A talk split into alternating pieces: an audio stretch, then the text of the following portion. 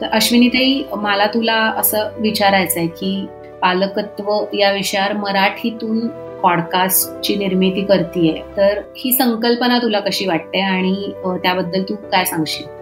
खर तर अतिशय उपयुक्त अशी ही संकल्पना आहे. कारण बदलत्या काळाबरोबर बदललेल्या तंत्रज्ञानाबरोबर आपण जुळवत नेऊन नवीन नवीन पर्याय लोकांसमोर खरं तर मांडलेच गेले पाहिजेत. मला वाटतं की या सगळ्यात बिनीची शिल्लेदार आहेस तू. योजना त्याची करणं हे दुर्लभ असतं. पालकत्वाची आपण उकल म्हणूया. पण ही एक अशी गोष्ट ही अव्याहत चालू आहे.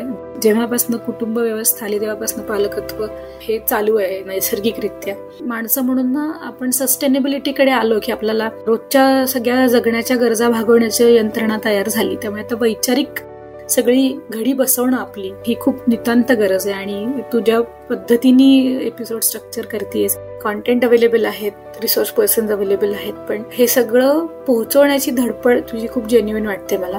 मला स्वतःला माहितीये की एखादी गोष्ट छोटीशी जरी जुळवून आणायची असेल त्याला एफर्ट किती लागतात मराठीमध्ये असं उपलब्ध असणं आणि आपल्या सांस्कृतिक पार्श्वभूमीवरती त्याची चर्चा होणं हे खूप गरजेचं आहे. आणि तुझे थिमॅटिक एपिसोड्स करतेस आणि अनेक प्रकारचे विषय हाताळतेस त्यामुळे मला असं वाटतं ही कम्युनिटी तयार होत जाते ना? आणि ह्या मूल वाढवणं खरं तर ही एकट्या दुकट्याची कामगिरीच नव्हे.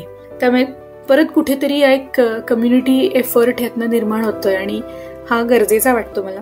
तसंच ह्या सगळ्यामध्ये तुझी जी आंतरिक इच्छा आहे ती पण खूप महत्वाची आहे कारण ती तीच ते प्रेरणा स्रोत आहे की हे पालकांनी एकमेकांचं किंवा पालकांनी जी माहिती जिथे आहे तिथपर्यंत तिथपर्यंत पोहोचावं.